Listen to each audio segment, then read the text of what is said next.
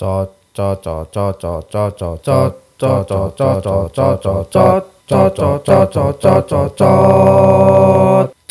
by Besok Kerja Podcast. Halo. Halo halo halo halo. Everyone, selamat datang kembali di Cocot by Besok Kerja Podcast bersama host yang sudah Anda tunggu-tunggu kehadirannya, ya ampun.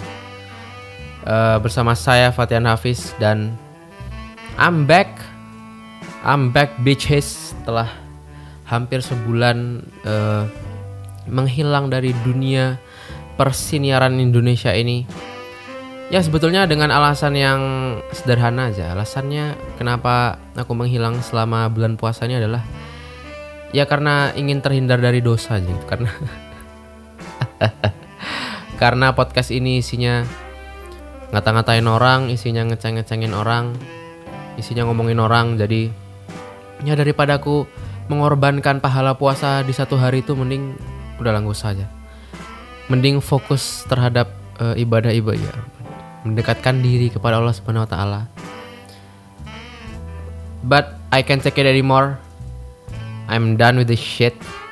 Dan ya e, I'm back. Jadi kalau misalnya ada satu hari di mana pahala puasanya habis, ya biar hari inilah. Yang kemarin-kemarin jangan. Uh, aku nggak mau membahas isu-isu spesifik gitu. Cuman aku mau mereview uh, berita-berita apa saja yang terjadi selama bulan puasa ini. Drama-drama apa sajakah yang terjadi? Uh, ya karena aku tidak terlalu mengikuti berita-berita sebetulnya selama bulan puasa ini, karena fokus ibadah, mendekatkan diri kepada Allah. Jadi mari uh, kita saksikan atau kita review uh, berita-berita apa saja yang terjadi selama bulan puasa, mulai dari awal sampai uh, per hari ini ya. Hari ini H minus sekian Lebaran. Kita akan uh, ngomongin satu-satu beritanya. Apakah beritanya bermutu atau tidak? Ya sepertinya sih ya nggak tahu ya. Ya kita kita kita lihat saja. Oke, okay. Kita cek dulu. Oke,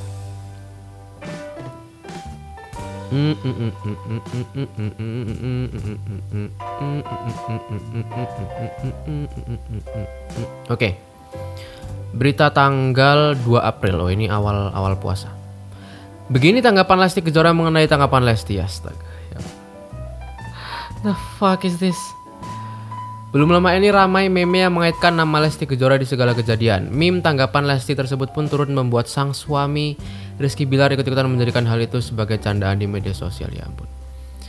Tanggapan Lesti mengenai tanggapan Lesti. Enggak, aku tuh sebetulnya udah lama mempermasalahkan ini ya gitu. Maksudnya kenapa kita tuh peduli banget sama opini seleb gitu. Seleb tuh pendidikannya aja gak jelas loh. Coba hitung berapa seleb yang lulus S satu, hitung coba berapa. Udah sekolah gak jelas, pendidikan gak jelas, kompetensi gak ada, kontribusi ke society apa. Dan iya maksudnya kita kita gak punya alasan untuk dengerin opininya gitu. Dan makanya aneh banget gitu lihat acara infotainment gitu, misalnya acara gosip-gosip gitu kan biasanya ngebahas berita apalah gitu, berita umum gitu ya, misalnya berita kebakaran gitu.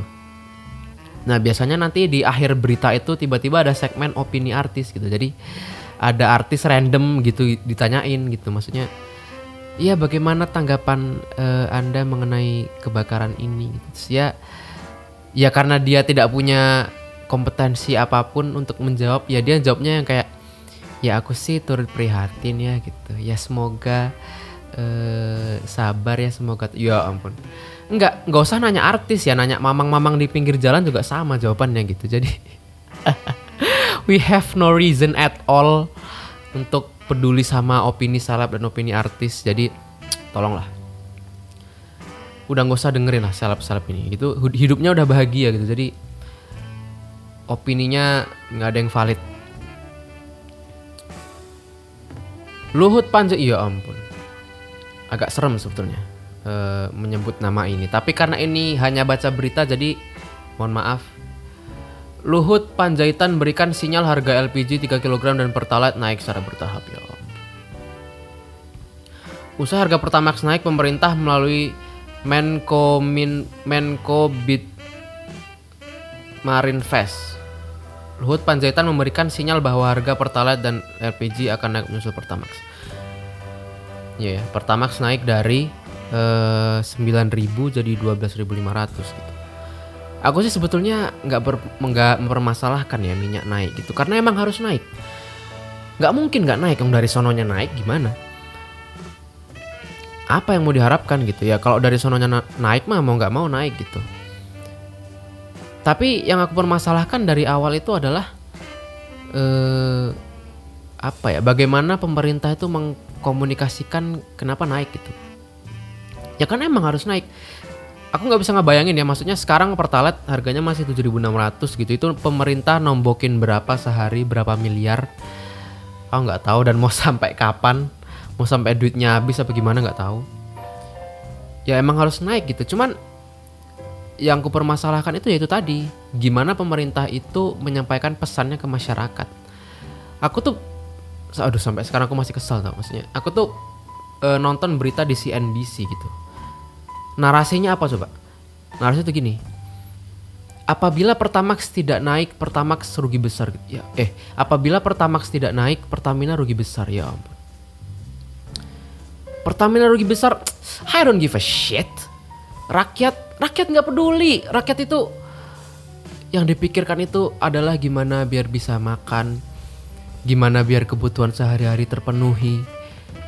Perusahaan orang rugi mah peduli setan gitu. Kenapa kenapa itu yang disampaikan gitu loh.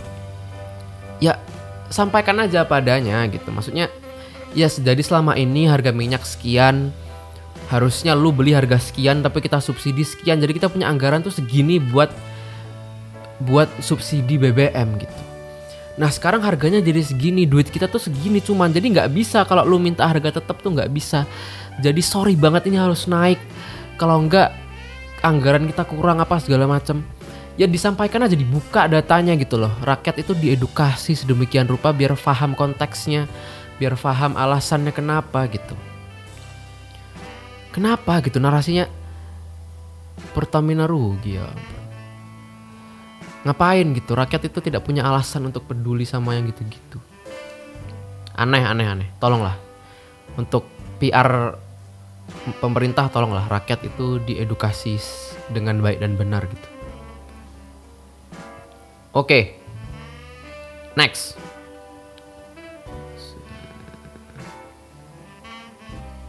Aduh orang ini lagi. Netizen hina fisik anak Lesti Kejora dan Rizky Billar, ya ampun.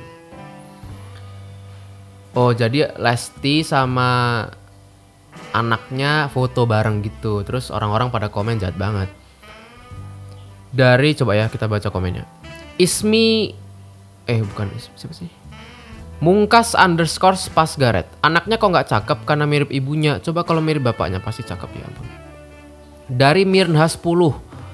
Kukira monyet ternyata jajal, astaga. Ini orang kenapa jajat banget ya. Ya walaupun sebetulnya apa ya, ya kita kita harus sama-sama sepakat bahwa tidak semua bayi itu lucu. Emang, emang. Jadi ada bayi yang lucu, ada yang tidak. Ya aku sih gak tahu ya ini bayi lucu atau tidak gitu. Tapi sepertinya kalau lihat komennya sih uh, ya gitulah ya. Maksudnya tapi gini, kita tuh gak bisa uh, mengutarakan apapun yang kita ingin utarakan di sosial media hanya karena kita itu apa ya, hanya karena kita tuh percaya sama kebebasan berpendapat gitu. Ya memang bebas berpendapat gitu, tapi gak semua-semua tuh harus dibilang gitu. Misalnya emang bayinya tidak lucu kan bisa, ya udah disimpen aja dalam hati gitu. Anjing ini bayi jelek banget mukanya, ya udah gitu aja gitu mas. Gak usah dikomen gitu. Sebetulnya sih aku misalnya punya anak ya, dan ada yang ngata-ngatain anakku kayak monyet, kayak dajal sih aku sih gak masalah gitu. Cuman ketersinggungan orang-orang kan beda-beda ya. Maksudnya kalau misalnya Lesti, kan Lesti seleb terkenal, duitnya banyak. Kalau misalnya dia ketersinggungannya apa garis ketersinggungannya itu sampai terus lu dicari dan lu dipenjara gara-gara itu gimana gitu. Gak worth it man gitu, gak gak worth it. Udah mending kalau misalnya anjing ini bayi jelek banget, ya udah di dibatin aja gitu, jangan dikomen lah, kasian gitu. Anda yang kasian maksudnya kalau Anda diburu dan dipenjara gara-gara U I T E dan ujaran kebencian gitu, kasian. Udah lah, tolonglah jangan gitu-gitulah ya, kasian. Udah miskin tambah miskin nanti susah. Angelina Sondakh mendapat dukungan untuk membuka dalang dari kasus mega korupsi Hambalang. Ya ampun. Oh. Oh ini ini si Angelina Sondakh waktu diwawancarain sama siapa ya? Sama Rosi, Rosiana Silalahi kalau enggak salah. Jadi dia diwawancara gitu. Maksudnya kenapa dia itu tidak mau membongkar siapa dalang dari korupsi eh, Hambalang gitu. Nah, terus dia bilang aja terang-terangan gitu bahwa ya nanti kalau misalnya gue ungkap siapa, ntar keluarga gue terancam gitu. Aku masih ingin anakku hidup dengan damai gitulah intinya. Ya, aku tuh waktu denger apa, waktu tahu berita ini tuh, aku langsung inget beberapa waktu lalu gitu, yang berita, ada kan berita yang kalau nggak salah, pokoknya gini intinya gini, eh, korupsi yang di bawah lima puluh juta gitu nggak usah diusut, balikin aja duitnya gitu kan. Terus orang-orang ngamuk, orang-orang marah-marah, eh berarti empat puluh sembilan koma sembilan sembilan juta gak apa-apa. Padahal tuh poinnya bukan di situ. Jadi ya balik lagi ya, ini P R pemerintah itu emang pesannya jadi gak tersampaikan gitu. Jadi sebetulnya maksud dari berita itu dulu itu ini maksudnya. Jadi kalau misalnya K P K dan penegak hukum semuanya itu disibukkan sama kasus korupsi yang kecil-kecil-kecil-kecil, itu kan udah makan waktu, makan biaya, makan resource-resource yang lain gitu. Nanti gembong korupsinya yang di atas tuh gak pernah kepegang gitu. Kenapa? Karena sibuk oleh kasus korupsi yang kecil-kecil. Jadi tuh idenya adalah ya udah korupsi yang kecil-kecil udah gak usah diusut, yang penting balikin duitnya. Kenapa? Supaya kita bisa fokus buat nangkepin gembong-gembong korupsi yang jauh lebih gede ini gitu. Karena kalau misalnya kita ngomongin pemberantasan korupsi tuh gak bisa dari bawah ke atas, gak bisa, gak bisa. Harus dari atas ke bawah. Kalau dari bawah ke atas pasti ya udah di layer tertentu selesai gitu, nggak sampai ke gembongnya yang di atas. Makanya untuk eh, mengoptimalkan resources ya udah yang kecil-kecil ini yang penting balikin, bisa fokus buat nanggepin gembong-gembongnya yang korupsinya itu gila-gilaan gitu. Makanya kalau misalnya kita lihat ada orang di penjara korupsinya satu M, dua M, empat M itu ah itu tuh cuman kalau apa ya, kalau kerja kelompok itu yang lu tahu kan, orang-orang yang nggak ngapa-ngapain gitu tapi ditumbalin. Nah itu tuh orang-orang itu tuh yang disodorin ke K P K supaya ya orang-orang jadi lupa aja sama kasusnya gitu. Aslinya tuh mah ada lagi gembongnya di atas yang korupsi jauh lebih besar. Ya semoga Angelina Sondakh tidak diteror abis ini ya gara-gara mengeluarkan statement itu. Sebetulnya dia berani lah mengeluarkan statement itu. Bahaya juga itu sebetulnya. Oke, next. Syarat mudik wajib booster dan gak boleh ngobrol. Ya ampun. empat April. Bulan Ramadan pemerintah perbarui aturan perjalanan dalam negeri lewat surat edaran nomor bla bla bla bla bla. Dalam aturan tersebut salah satunya tidak diperkenankan untuk berbicara sepanjang perjalanan. Ya ampun. Gak, kenapa ya pemerintah tuh hobi banget bikin aturan yang bahkan aku yakin dia tuh gak tahu teknisnya tuh gimana gitu. Jadi dia bikin aturan yang secara teknis tuh gak mungkin aja, tapi dia keluarin aja aturan itu. Coba mudik gak ngobrol itu gimana ngontrolnya? Lu mau pasang sensor suara gitu di di gerbong-gerbong kereta, nanti kalau ada yang ngomong mau kemana pak, itu langsung jadi kursi lontar gitu kelempar keluar, nggak mungkin, aneh gitu.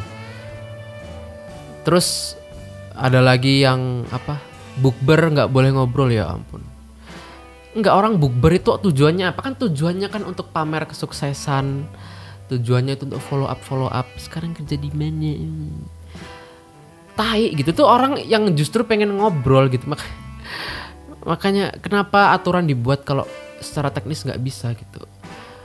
lama-kelamaan tuh akan ada masa dimana kita tuh udah gak dengerin pemerintah lagi gitu. Maksudnya pemerintah ngeluarin aturan tuh udah kita tuh kayak cuman oh gitu doang. Kita udah gak ada respect sama sekali. Kenapa? Karena setiap aturan yang dikeluarin tuh gak jelas, kontrolnya gak ada, secara teknis juga gak mungkin gitu. Jadi apa coba?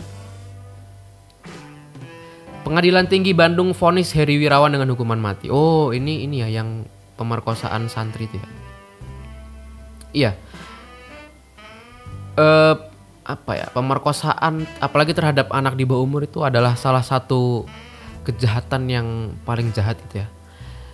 Jadi emang yang nggak ada yang bisa nyembuhin sih selain ya selain ya udah di dimatiin aja orangnya gitu. Aku tuh sebetulnya nggak setuju hukuman mati, tapi kalau misalnya hukuman mati itu harus ada, aku tuh setuju hukuman mati itu untuk dua jenis kriminal aja, yaitu Uh, ya pemerkosa, child, child abuser atau child rapist, sama koruptor gitu. Karena orang-orang itu saja yang memang berhak dihilangkan dari muka bumi ini. Tapi sampai sekarang korupsi masih belum ya, ya semoga segera ya. Makanya aku tuh dari dulu tuh berdoa gitu. Maksudnya dari sekian banyak covid-covid, orang-orang meninggal karena covid tuh kenapa gak ada koruptor gitu. Kenapa orang-orang yang aduh orang-orang yang sebetulnya tidak kita inginkan untuk meninggal karena covid gitu. Kontribusinya masih masih diharapkan di society gitu. Tapi kalau koruptor, misalnya ada berita koruptor ini nih tersangka ini uh, meninggal karena covid sembilan belas, itu orang party-party pasti. Tapi tidak pernah kejadian. Penyiar radio di Malaysia pasang azan maghrib lebih awal, warga batal puasa berjamaah. Ya ampun sedih banget. Penyiar tersebut meminta maaf kepada warga Tawau karena berbuka puasa lebih awal akibat salah dengar azan maghrib. Enggak sih. Ya salah itu eh salah ngeluarin azan salah waktu itu ya tolol gitu. Tapi lebih tolol lagi berharap kepada radio di tahun dua ribu dua puluh dua gitu. Itu lebih tolol sebetulnya. Apakah Anda tidak punya smartphone dan aplikasi-aplikasi azan yang bisa uh, mengeluarkan azan secara otomatis sesuai waktu sholatnya? Kenapa di tahun dua ribu dua puluh dua zaman metaverse dan N F T Anda masih dengerin radio gitu sebetulnya? Dua-duanya tolol bener. Jadi ya yang punya radio juga juga gimana gitu kok bisa salah. Tapi yang juga orang-orang yang buka puasa gara-gara dengar radio itu juga hari gini gitu loh, ngapain coba? Oke. Kita baca berita selanjutnya. Marcel Widianto buka suara soal kabar dipanggil polisi di kasus dia OnlyFans yang. Maafkan kenakalanku ya teman-teman, aku emang nakal tapi gak mau kriminal. Sampai jumpa besok pukul sepuluh. Ya ampun. Oh ini yang ini ya. Uh, di OnlyFans diwawancarai Deddy Corbuzier, abis itu ketahuan kalau dia ada konten pornografi, terus abis itu ditangkap polisi, terus abis itu dia buka suara bahwa Marcel pernah beli konten dari dia. Ya ampun. Aku tahu ya orang-orang mayoritas ngebelain Marcel gitu, uh, netizen-netizen ngebelain, terus ya seleb-seleb juga ngebelain, tanpa tahu bahwa sebetulnya apa yang dilakukan Marcel itu cukup untuk bikin dia di penjara sebetulnya. Karena karena apa yang dilakukan Marcel itu tuh eh, dia kan ada transaksi jual beli dan dia simpen gitu. Karena kan kalau nggak salah undang-undangnya kan eh, memperdengar eh, kalau nggak salah tuh memperdengarkan, mempertontonkan, terus memperjualbelikan gitu kalau nggak salah. Memperjualbelikan, memperdengarkan, mempertontonkan, memiliki, menyimpan gitu tuh bunyi undang-undang pornografinya gitu. Jadi ya kalau misalnya Marcel beli ya kan, dia mengeluarkan uang untuk mendapatkan konten itu, terus dia dia simpen sebagai milik dia, ya udah udah melanggar gitu. Jadi salah yang dilakukan Marcel itu. Jadi ya nggak bisa lu bela juga sebetulnya. Jadi untuk Anda-Anda yang sampai sekarang masih menikmati konten pornografi, karena bunyi undang-undangnya itu adalah uh, memperdengarkan, mempertontonkan, menyimpan dan memiliki dan memperjualbelikan gitu. Jadi Anda streaming aja gitu karena karena di undang-undang tidak ada tulisan streaming. Jadi kalau misalnya Anda mau nonton bokep, streaming aja. Misalnya di Pornhub atau X-Hamster atau di RedTube atau manapun itu, jangan di-download, jangan dibeli, tapi silahkan di-subscribe, di-streaming aja gitu. Habis itu jangan jangan disimpan gitu, di-streaming habis itu udah selesai. Kalau gitu Anda aman karena undang-undangnya tidak ada yang mengatur itu. Nggak ada yang ngatur. Ya karena memang undang-undang itu selalu selangkah di belakang teknologi.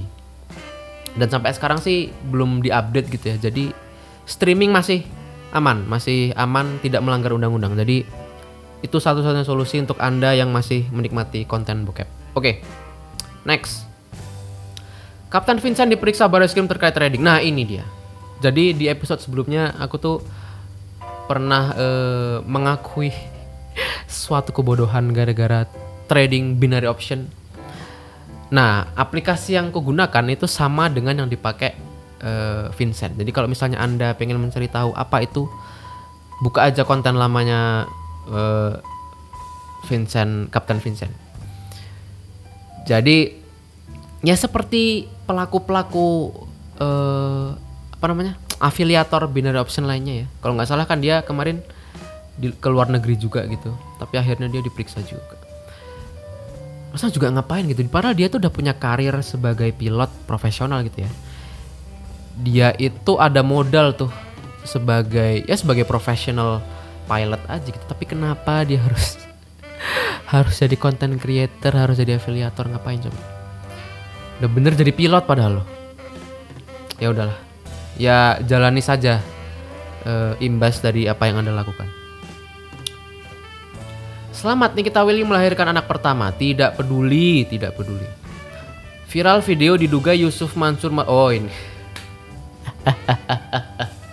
Yang ini ya, yang dari mana duitnya ya? Ustaz Yusuf Mansur marah-marah.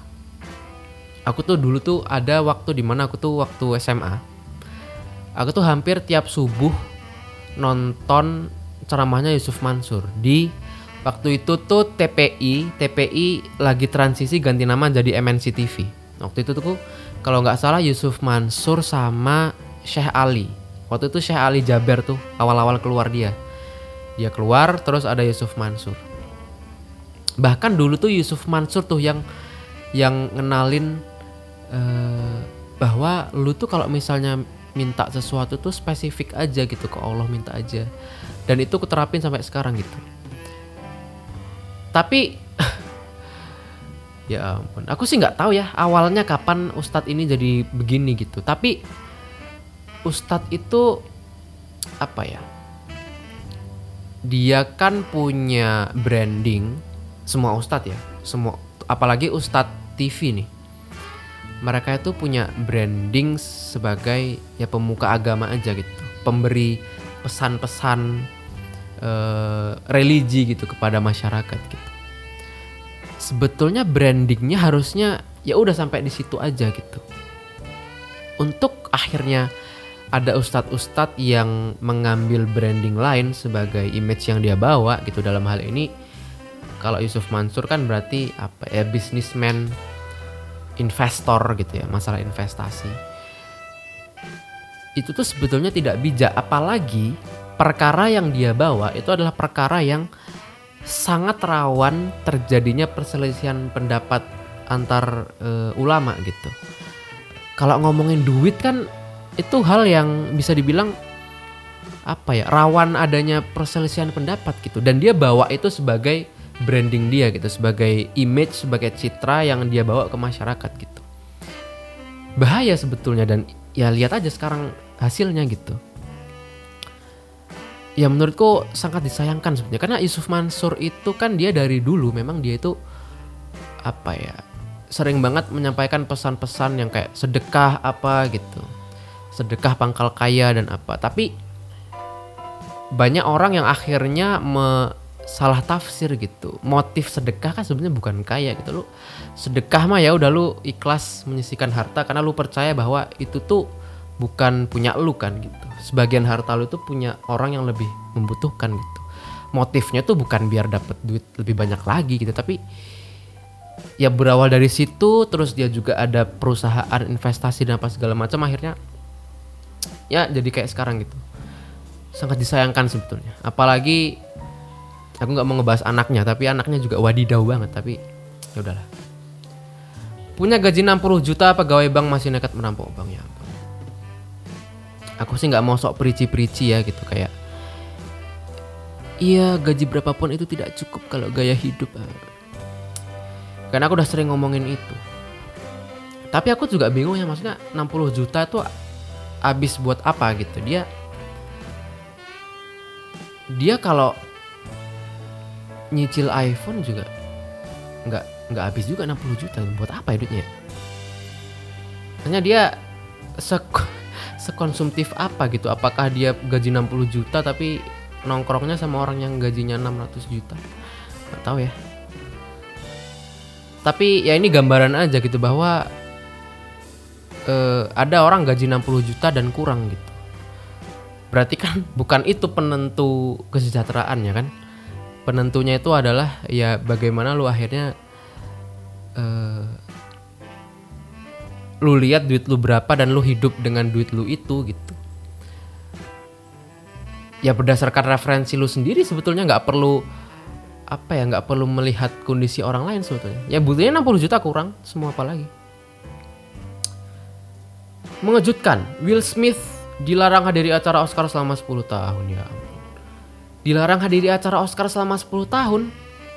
Berarti di, di nominis di apa? Berarti dinominasikan boleh. Berarti kalau menang boleh dong. Dia kan cuman enggak boleh hadiri acara Oscar selama sepuluh tahun, enggak kurang-kurang. Harusnya Will Smith dihukum seberat-beratnya karena melakukan kekerasan di acara paling prestis sedunia.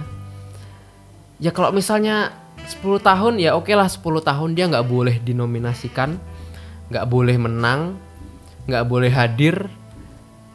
Dan kalau perlu apa ya, ya sebetulnya tidak perlu diboykot secara resmi juga. Aku yakin Will Smith kalau main film lagi orang-orang gak, gak mau nonton filmnya sih. Apalagi kecuali orang Indonesia, karena orang Indonesia tuh ngemelain Will Smith. Gak apa-apa kan dia tersinggung, istrinya dihina-hina ya. Ya itulah ya, kita hidup di negara yang masih menghalalkan orang gebukin maling gitu. Ya gitu, makanya banyak orang Indonesia yang ngebela Will Smith, padahal di luar negeri semua menghujat Will Smith dan membela Chris Rock. Ya karena memang harus gitu. Assault itu gak bisa dibenarkan gitu. Gimana ceritanya orang tersinggung terus boleh mukul gitu, gak, gak bisa, gak bisa. Pasca melahirkan, Nikita Willy dan baby Is pulang ke rumah.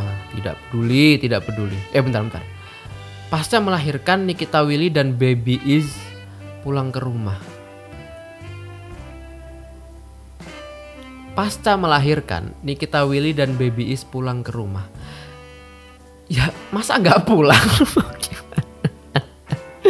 Semula di rumah sakit selama-lamanya apa gimana? Kenapa pasca melahirkan Nikita Willy dan baby Is pulang ke rumah? Ya memang harus pulang ke rumah. Jangankan pasca melahirkan, Anda pasca ke warung juga pulang ke rumah gitu. Masa mau di situ terus? Gak mungkin dong. Ini berita macam apa ini? Erick Thohir sindir swasta soal minyak goreng. Swasta ikut bertanggung jawab.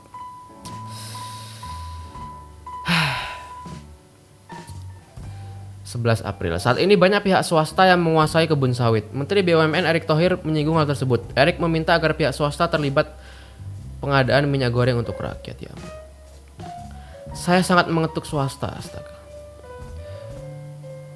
Aku mau komen tapi agak ngeri, jadi kita skip aja. Polisi lindungi Ade Armando saat dilempari oleh mas. Oh ini, ini Ade Armando yang digebukin. Digebukin masa demo. Dalam video terlihat Ade Armando sedang dievakuasi oleh polisi dan dalam kondisi yang babak belur dan celana dilucuti. Nampak juga ada ditopang oleh polisi di bawah menuju gedung D P R. Oh, jadi ceritanya Ade Armando itu muncul saat mahasiswa pada demo masalah eh, Jokowi tiga periode kalau nggak salah. Aku aku nggak tahu poin-poin demonya apa, tapi salah satunya itu. Terus dia kalau nggak salah keluar, pokoknya menampakkan diri gitu di kerumunan. Baru ada orang cepu nih, cepu ngefotoin ini Ade Armando gitu. Mau diapain nih gitu? Kenapa? Karena Ade Armando itu itu pernah mengeluarkan statement-statement yang dianggap eh, apa ya, mendiskreditkan agama tertentu gitu. Nah terus kalau nggak salah itu eh, pendapatnya yang paling terkenal itu adalah, jadi dia tuh bilang gini, sebetulnya kita tuh udah nggak perlu lagi penghafal Al-Quran gitu. Kalau dulu kita perlu, kenapa? Karena Al-Quran itu kan dalam bentuk buku gitu. Kalau misalnya apa bukunya hilang atau apa, harus ada orang yang menghafal. Tapi kan di zaman teknologi ini udah nggak perlu. Kenapa? Karena ada gadget, ada digitalisasi gitu. Kita bisa lihat Al-Quran di H P. Jadi sekarang sudah tidak relevan lagi e, kita memperbanyak e, penghafal Al-Quran. Kurang lebih kayak gitu. Walaupun e, e, apa ya? Ya menurutku salah juga opininya. Kenapa? Karena sebetulnya kan penghafal Al-Quran itu kan, kenapa namanya hafiz gitu kan? Karena hafiz itu kan eh, apa ya, me- memelihara gitu. Jadi sebetulnya orang yang menghafal Al-Quran itu memelihara Al-Quran. Jadi kalau misalnya suatu ketika ada orang gila gitu ya yang ngebakar semua Al-Quran di dunia ini, terus ada orang gila juga yang akhirnya ngebeli apa aplikasi Al-Quran terus dihapusin. Jadi kita tidak punya trace at all terhadap Al-Quran, ya kan? Kita masih punya orang-orang yang menyimpan itu di kepalanya gitu. Jadi jadi abadi tuh Al-Quran itu. Itu kan sebetulnya. Nah tapi, nah gitulah intinya. Mau salah mau bener pendapatnya Ade Armando, akhirnya kan tapi banyak yang udah terlanjur marah kan. Akhirnya dia dipukulin. Cuman aku nggak tahu pelakunya siapa dan motifnya apa ya. Tapi kalau dilihat komen-komen di sosial media itu sih dari agama itu ya, agama yang marah-marah itu, dan isinya tuh kejam-kejam banget gitu kayak, ya bunuh aja. Ini maksudnya uh, apa ya?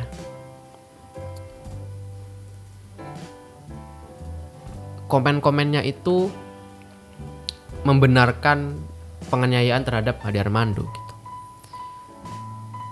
Sedih sebetulnya, karena ya balik lagi sama kayak kasus Will Smith tadi gitu. Ya kita hidup di negara yang mana kita itu masih, kalau ketemu maling itu bukan kita tangkep terus kita kasih polisi, enggak, tapi kita gebuk bahkan sampai mati gitu. Sering kan kejadian ada orang malam-malam jalan diduga maling, digebukin sampai mati. Padahal bukan maling tuh, padahal orang aja. Kemarin tuh kalau gak salah ada orang malam-malam nyari kucing, dikirain maling, digebukin sampai mati gitu. Maksudnya setersinggung-tersinggungnya lu sama orang, sekesal-kesalnya lu sama orang, lu boleh kesel, lu boleh tersinggung, tapi itu tidak membenarkan lu untuk melakukan kekerasan terhadap orang tersebut gitu. Ya lagian Ade Armando ngeceng-cengin hafiz Quran juga tidak menurunkan kemuliaan mereka kok gitu. Di mata Allah tuh mereka masih mulia gitu. Jadi ya udah, kenapa Ade Armando yang dipukulin gitu. Dan itu bulan puasa dan lu ngaku-ngaku dari agama ini gitu. Dan jujur gue sih malu gitu punya orang-orang seperti lu di agama ini gitu. Malu, malu. Bilangnya membela agama tapi tapi lu itu hanya membela kepentingan lu sendiri gitu. Sedih, sedih, sedih. Ya semoga gak ada lagi lah yang gini-gini lah. Korban begal jadi tersangka, tak disangka begalnya malah jadi saksi. Ya ampun. empat belas April. Sungguh kasihan nasib korban pembegalan di Lombok Tengah. Korban pembegalan berinisial A S justru meringkuk dalam penjara akibat melakukan perlawanan terhadap empat orang begal. Ya ampun. Oh ini ini ini yang akhirnya dia dibebasin setelah kasusnya diambil alih sama e, Polda kalau nggak salah. Ini masih nyambung sama pembahasan yang tadi gitu, bahwa kalau tadi kan eh kalau Will Smith itu nampol, dia menyelesaikan masalahnya dengan nampol Chris Rock karena dia tersinggung. Terus orang-orang dari agama tertentu menyelesaikan masalahnya dengan ngebukin Ade Armando gitu, dengan kekerasan. Nah ini ada orang yang berusaha menye- menyelesaikan masalahnya juga dengan kekerasan juga. Jadi dia mau dibegal tapi dia serang balik sampai pembegalnya meninggal gitu. Semuanya pakai kekerasan. Tapi ini beda banget. Apa bedanya? Jadi ada kondisi di mana kalau misalnya kita itu tidak melakukan kekerasan, maka kitalah yang dalam bahaya gitu. Jadi ada kondisi di mana kalau misalnya kita tidak melakukan perlawanan, maka keselamatan diri kita atau orang-orang di sekitar kita atau keluarga kita itu bisa terancam. Disitulah kita boleh melakukan kekerasan dengan motif self defense. That's the only way for us to do an assault in the right way. Jadi kalau misalnya ada orang nanya gitu, loh berarti kalau misalnya kita gak boleh melakukan kekerasan dalam e, kondisi apapun, terus gimana kalau kita dirampok? Ya kalau lu dirampok, kalau lu mau dibunuh, ya serang balik gitu. Jangan sampai dia tuh melukai diri lu. Tapi kalau misalnya istri diceng-cengin rambutnya botak, mah kan ya udah gitu. Maksudnya lu gak mati juga mau diceng-cengin seribu kali gitu. Ya sama juga dengan misalnya Ade Armando ngeceng-cengin penghafal Al-Quran juga, tiba-tiba gak hilang kok hafalannya gitu, masih ada di kepalanya gitu. Al-Quran masih tetap mulia, Islam masih tetap mulia gitu, hafiz Quran masih, ya masih, pahalanya masih gede gitu, gak, gak ngaruh apa-apa gitu. Jadi ya itu satu-satunya kondisi dimana kita tuh bisa melakukan kekerasan adalah saat itu mengancam keselamatan diri kita atau orang-orang di sekitar kita. Jadi kalau misalnya, eh tapi kalau ngomong-ngomong eh, begalnya malah jadi saksi dan korban begal jadi tersangka, itu sih aku penasaran dia punya kenalan orang berseragam berapa banyak gitu. Jadi Hi, oke okay, next. Niki Zevanya cetak sejarah tampil di Coachella. Ya ampun, netizen sindir Agnesmu. Netizen sindir Agnesmu, astaga sedih banget. Iya ya, kenapa orang tuh sangat demanding terhadap Uh, pencapaian seseorang gitu, kenapa? Agnesmo itu kemarin baru collab sama Steve Aoki. Terus dia tuh setahun yang lalu kalau gak salah itu collab sama Chris Brown. Chris Brown lagunya kalau gak salah tuh yang na na na na na I overdose eh eh.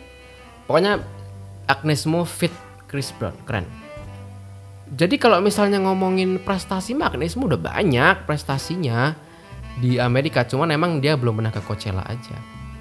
Lagian Coachella tuh orang-orang pada streaming Coachella terus ngepost-ngepost story gitu. Aku aku aja gak kenal siapa yang tampil gitu. Terus kemudian ada girl, girl band Korea yang comeback gitu. Seorang orang heboh, aku aja gak tahu tuh siapa. Aku tahu satu membernya si L, itu pun karena dia main di film Mile dua puluh dua gitu. Selebihnya aku gak tahu. Jadi kalau misalnya aku suatu ketika dikasih tiket gratis nonton Coachella juga, paling aku datangnya pas malam-malam gitu, pas line up utamanya uh, tampil gitu, kayak Billie Eilish, Harry Styles, uh, delapan puluh delapan Rising. Sisanya aku gak tahu, gak tahu siapa. Dan bodoh amat sebetulnya. Next. Bejat, guru ngaji di Pengalengan cabuli dua belas murid yang masih di bawah umur. Ya ampun. See, that's why we need porn. That's that's why we need to watch porn. Karena apa ya, untuk menempatkan anak-anak di bawah bayang-bayang pencabulan itu, udah mending pencabulannya itu dikasih bokep aja. Jadi biar dia cari fantasi-fantasi yang sesuai dengan yang diinginkan. Setidaknya dia gak mencabuli anak orang gitu. Itulah kenapa sebetulnya porno, porno, pornografi itu jangan dilarang, tapi diregulasi. Diregulasi dan diatur sedemikian rupa supaya tepat guna. Jadi pornografi itu biar Biar bisa dipakai sama orang-orang yang satu, misalnya orang yang rumah tangganya tidak bahagia, ya kan. Jadi dia apa ya? Kan banyak tuh kejadian hancurnya rumah tangga karena perselingkuhan, akhirnya anak-anak terlantar. Daripada suaminya atau istrinya selingkuh mah, ya udah mending kasih akses buat nonton bokep aja. Jadi keluarganya tetap jalan, terus kalau misalnya dia apa? Nafsu seksual tidak tersalurkan, ada bokep gitu. Atau misalnya ada eh, tersangka-tersangka, ah, bukan tersangka, ya psycho-psycho, child abuser, child abuser. Sebetulnya kan dia itu bingung aja, dia tuh punya fantasi, dia punya penyakit gitu ya, eh, kelainan seksual. Cuman dia tuh bingung gimana nyalurkannya, akhirnya anak-anak jadi korban. Coba kalau dia dikasih bokep, bokep-bokep Jepang yang ada kan yang pakai seragam-seragam sekolah yang ini. Ya udah mungkin dia nonton itu udah selesai gitu. Dia gak sampai mencelakakan anak-anak yang tidak bersalah gitu. See, that's why we need porn and manfaat ini, manfaat bokep untuk kehidupan. Oke. Okay. Barreskrim Polri bakal periksa Rizky Billar, Lesti Kejora. Ini lagi. Dan Billy Syaputra terkait D N A Pro pekan. Oh. Oh, ini yang dia dikasih duit sekoper itu ya. Ya walaupun aku heran ya kenapa ada orang yang dikasih duit sekoper dan nerima gitu. Tolol itu sebetulnya. Aku aja misalnya lagi jalan di pinggir jalan terus tiba-tiba ada orang ngasih seratus ribu. Mas, ini ada duit seratus ribu, terima. Aku tuh akan nanya ini duit apa gitu, ini lu kenapa ngasih duit ini ke gua, kenapa? Kalau misalnya akhirnya iya mas ini, dan memang uh, oh ya mas ini kita lagi ada program bagi-bagi T H R seratus ribu untuk seratus orang pertama gitu. Yo, cuman kalau misalnya ada orang random ngasih duit sekoper mah harusnya lu curiga gitu, apa motif dibalik uang sekoper, kenapa lu terima gitu? Aneh sebetulnya. Kalau kata Panji Pragewaksono tuh gini, jadi ada dua jenis orang di dunia ini gitu. Yang satu itu dikasih duit, dia bakal nerima dulu, baru nanya ini dari siapa gitu. Nah orang satunya lagi dikasih duit, sebelum dia nerima dia bakal nanya dulu ini duit apa gitu. Ada dua jenis orang gitu. Ya dan orang sekaya Lesti dan Rizky Billar mah harusnya bertanya-tanya gitu, tapi kenapa diterima gitu? Tolol. Oke.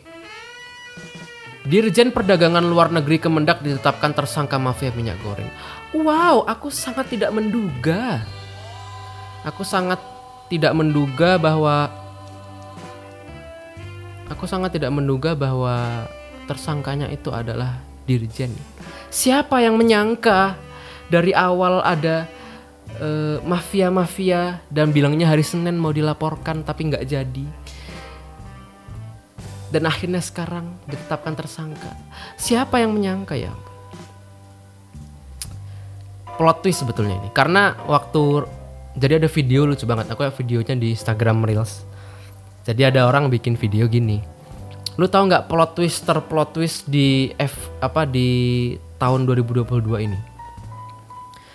Plot twist terplot twist adalah, jadi dia terus ngeluarin cuplikan rapat waktu Kementerian waktu Menteri Perdagangan itu lagi di apa lagi dicecer di men, apa di rapat saat ngomongin minyak goreng gitu. Nah, terus si Menteri Perdagangannya bilang gitu. Dia dibisikin sama dirjennya dari belakang.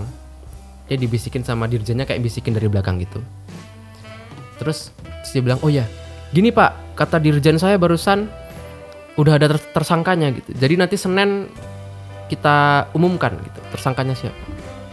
Terus habis itu kan nggak diumumkan kan. Terus sekarang ternyata yang tersangkanya itu dirjanya yang ngomong tadi. Ya ampun, lucu banget lucu banget lucu banget lucu banget. Dan iya ya ya responku sih cuman ya ya tidak ada yang menduga lah gitu dari awal. Tidak ada yang menduga. Siapa sangka uh, pengumuman mafianya ditunda, bahwa ternyata mafianya itu adalah dirjennya sendiri. Tidak ada yang menyangka. Dirjen Perdagangan Luar Negeri Kemendak R I kenakan baju tahanan. Ini penampakannya ya. Kejaksaan Agung menetapkan Dirjen Daglu Kemendak Indra Sari Wisnuwardana dan tiga orang tersangka swasta di kasus korupsi pemberian fasilitas ekspor C P O. Ya memang kayak yang aku bilang di episode minyak goreng sih dulu. Karena aku bilang bahwa ya sebetulnya kalau lu kasih celah mah mafia tetap ada gitu. korupsi itu terjadi bukan tidak semata-mata karena orang itu ada niatan korupsi dari awal. Banyak orang yang tadinya tuh bersih, terus dia jadi pejabat, terus dia lihat duitnya dan dia korupsi. Makanya aku yakin kalau misalnya aku masuk ke pemerintahan, aku akan korupsi. Yakin. Aku sekarang bisa bilang bahwa aku tidak akan korupsi. Ya karena aku belum lihat duitnya. Coba disodorin duit, deng, di depan mata sekoper mah korupsi pasti. Cut Meyriska lahirkan anak kedua, tidak peduli. Puluhan rumah warga di Bangkalan rusak imbas pemusnahan ribuan petasan. Ya. Oh ini yang di Madura bukan sih? Yang di Bangkalan betul. Puluhan rumah warga mengalami kerusakan imbas dari pemusnahan dua puluh empat ribu petasan di lapangan tembak Kodim Bangkalan di Jalan Kapten Syafiri. Ya. Dengan daya ledak tiga sampai empat kilometer, setidaknya tiga puluh lima rumah warga dan satu sekolah mengalami kerusakan. Enggak, masalahnya gini loh. Petasan kan dibakar ya. Petasan itu dinikmati atau dimainkan dengan cara dibakar gitu. Kalau lu mau memusnahkan petasannya jangan dibakar dong. Itu Anda sama saja menyukseskan misi orang-orang penjual petasan yang emang dibakar gitu. Lu namanya tidak memusnahkan, itu namanya pesta kembang api namanya. Dan maksudnya masa nalarnya nggak nyampe sih gitu. Aku sih penasaran ini meetingnya gimana gitu. Apakah kalau kata ini, kalau kata Adriano Colby lucu banget. Jadi kalau misalnya apa keputusannya itu yang diambil, terus keputusan yang ditolak itu kayak apa gitu maksudnya. Jadi di meeting itu emang nggak ada yang mencegah apa? Komandannya bilang besok kita akan bakar petasan. Masa nggak ada sih anak buahnya satu orang gitu kan? Pak, pak, pak. Itu kan petasan emang buat dibakar, kenapa dibakar? Semuanya yes man, yes man. Akhirnya bikin bom akhirnya di lapangan. Ya ampun, lucu. Lucu, lucu. Harusnya kan kalau memusnahkan petasan itu di disiram air harusnya. Harusnya disiram air gitu. Disiram air terus dia ancur-ancurin gitu. Bukan malah dibakar. Berita yang mengandung informasi. Oh. Ya ampun. Viral video seorang istri di Aceh berselingkuh membawa lelaki lain ke rumah saat suami pergi sholat tarawih. Ya. Ya ampun. Perempuan dalam video dan foto itu diklaim sebagai istri yang berselingkuh, sedangkan lelaki di hadapannya adalah sang suami. Ntar suaminya pulang terus, loh papa kenapa udah pulang gitu. Loh ya emang kan. Iya papa emang udah pulang. Loh bukannya di masjid itu dua tiga rokaat ya. Enggak, papa ke masjid satunya sebelas rokaat doang ya. Ketahuan selingkuh gara-gara beda masjid. Namun diketahui bahwa informasi tersebut tidak benar. Loh, oh hoax ya. Dia menjelaskan perempuan tersebut adalah remaja yang terpergok masa tengah berdoa dengan kekasihnya. Ah, padahal tadi lebih lucu kalau lebih lucu kalau istri ketahuan selingkuh gara-gara mengira tarawih dua tiga rakaat lucu. Ntar pas, oh ini kalau jam segini tuh ini masih ini masih kira-kira masih dua puluh rakaat lagi jadi enggak apa-apa. Masih ada setengah jam ya. Habis itu pulang ternyata cuma sebelas rakaat.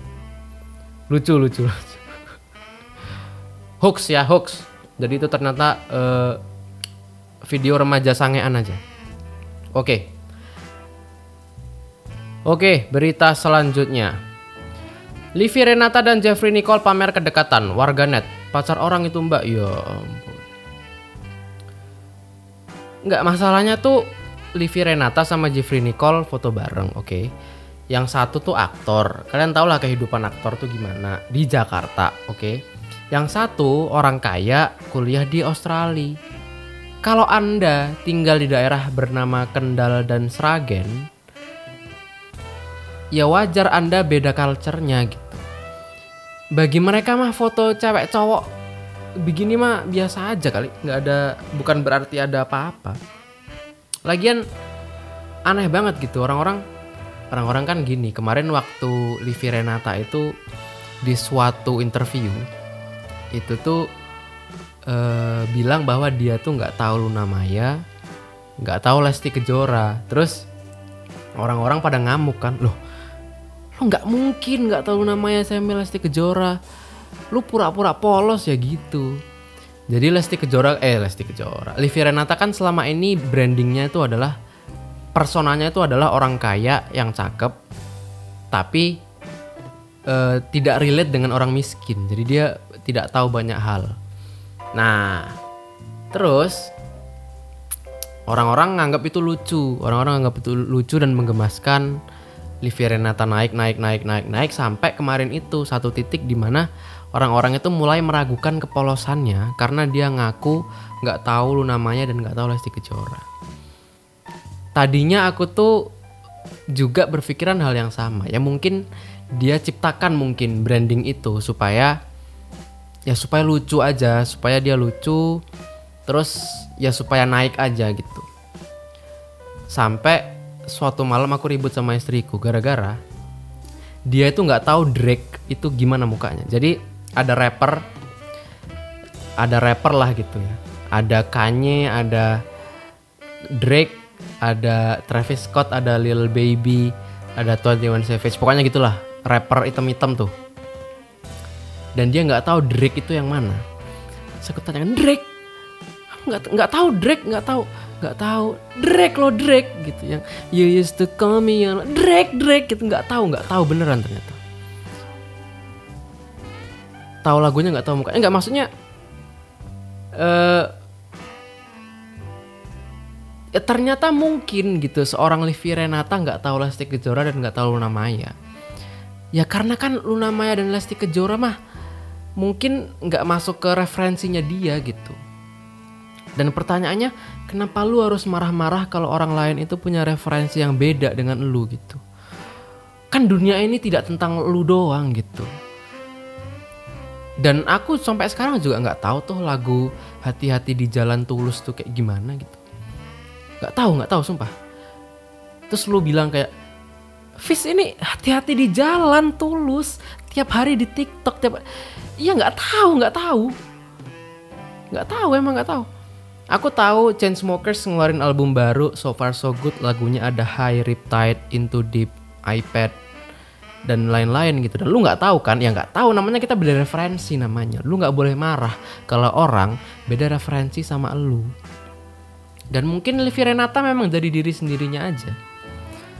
Aneh banget emang orang-orangnya. Foto sama Jeffrey Nicole marah, beda referensi marah-marah.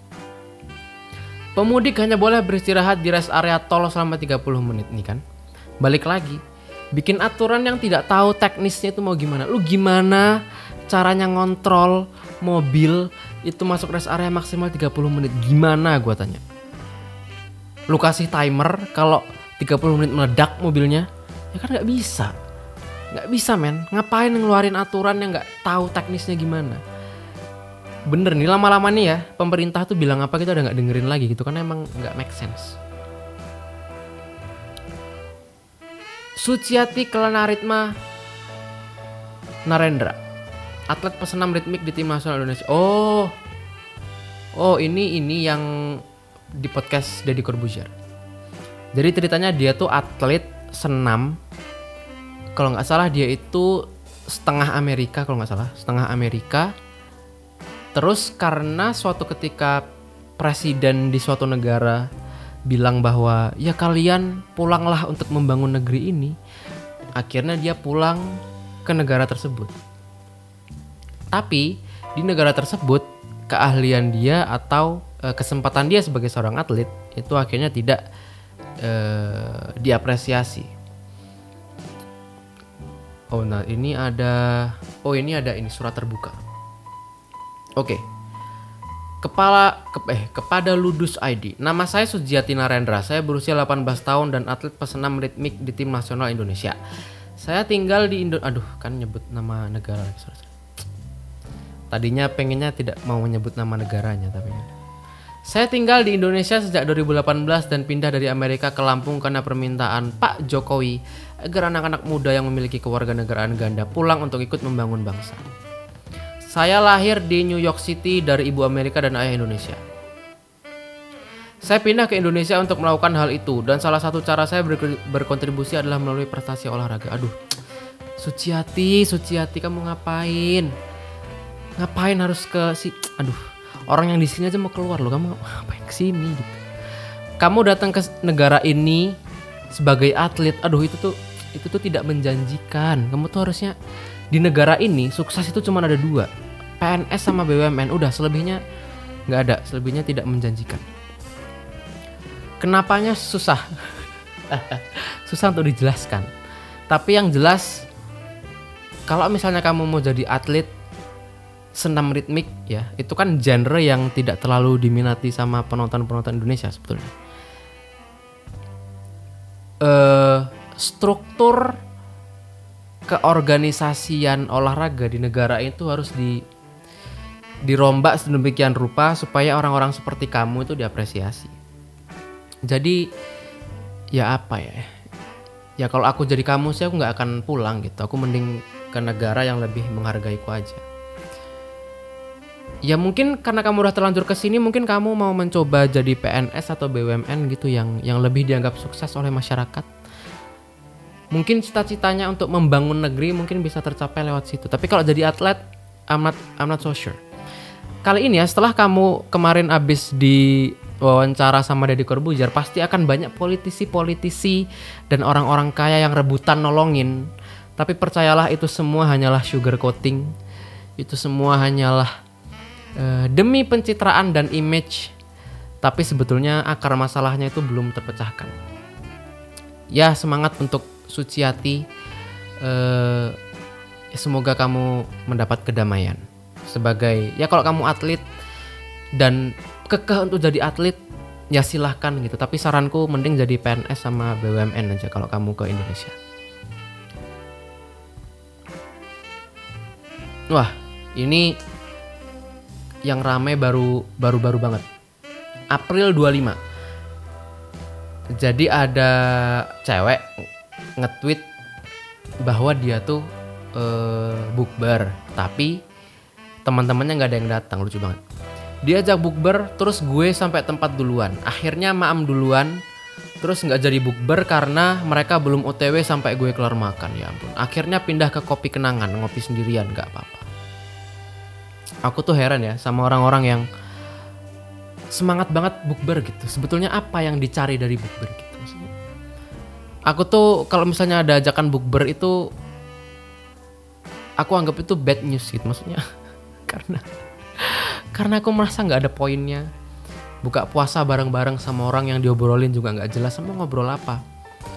Lagian ya kan buka puasa, makan, selesai, sholat maghrib, pulang gitu. Maksudnya untuk membuat itu jadi suatu intimate moment itu kurang. Ya kurang, waktunya itu kurang strategis gitu. Ya kalau misalnya lu mau meet up mah ya udah di bulan puasa aja, kenapa harus bukber-bukber? Aku tuh saking gak sukanya bukber ya, kalau misalnya diajak bukber aku tuh selalu ngabarin istriku kayak, ya aku ntar ada bukber gitu. Maksudnya t- tidak seperti itu berita bahagia, tapi itu seperti berita yang menyedihkan. Karena I hate bukber. Jadi sebelum ngajak aku bukber, ya aku declare bahwa aku gak suka bukber. Jadi kalau misalnya Anda melihat eh, suatu saat melihat aku di tempat bukber, itu berarti keterpaksaan aja. Viral rent viral renter viral rentenir tagih, ya ampun. Typo gini. Oke. Viral rentenir tagih hutang, larang jenazah dimandikan, ya ampun. Viral di media sosial, seorang rentenir melarang jenazah dimandikan karena masih punya utang. Oke. Komen-komennya astagfirullahaladzim, astagfirullah. Iya, astagfirullah, astagfirullah. Tapi Anda kalau ngutang dibayar dong gitu. Anda ngutang tapi gak bisa bayar, terus gimana gitu? Terus orang yang diutangin tuh suruh apa? Suruh maafin? Emang kalau Anda mati utang Anda putih? Enggak kan? Keluarga Anda yang harus nanggung gitu. Keluarga Anda yang harus bayar. Kalau gak di akhirat Anda macet, Anda tidak lancar prosesnya gara-gara utang gitu. Eh... Gimana ya? Sa- satu-satunya kesalahan rentenir ini nagih hutang karena dia nagih di hari H gitu maksudnya. karena orang-orang pada nangis pada apa. Ya mungkin tunggu kali sehari gitu, besok baru datang lagi. Walaupun aku yakin ini pasti sebelumnya udah sering datang. Karena kalau misalnya ini baru pertama kali datang pasti gak langsung teriak-teriak. Ini pasti udah datang kesekian kali tapi gak dibayar, gak dibayar. Akhirnya meninggal, datang-datang langsung teriak-teriak gitu. Ya gimana duit dipinjam gak balik, ya ngamuk lah gimana. Makanya ya minimalisirlah utang-utang gitu demi hidup Anda sebetulnya di dunia dan di akhirat.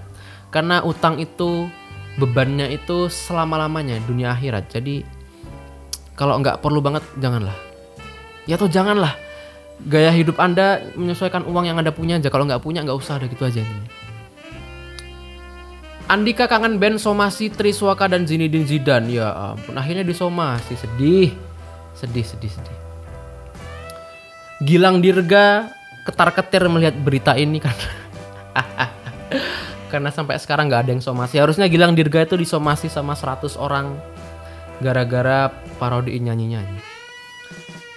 Kalau ini sih sebetulnya it's not about what you do, it's about who you are gitu. Orang-orang itu udah telanjur sebel sama si Triswaka sama Zinedine Zidane. Jadi dicari-cari aja salahnya apa. Ya kasihan sebetulnya, tapi ya gimana gitu.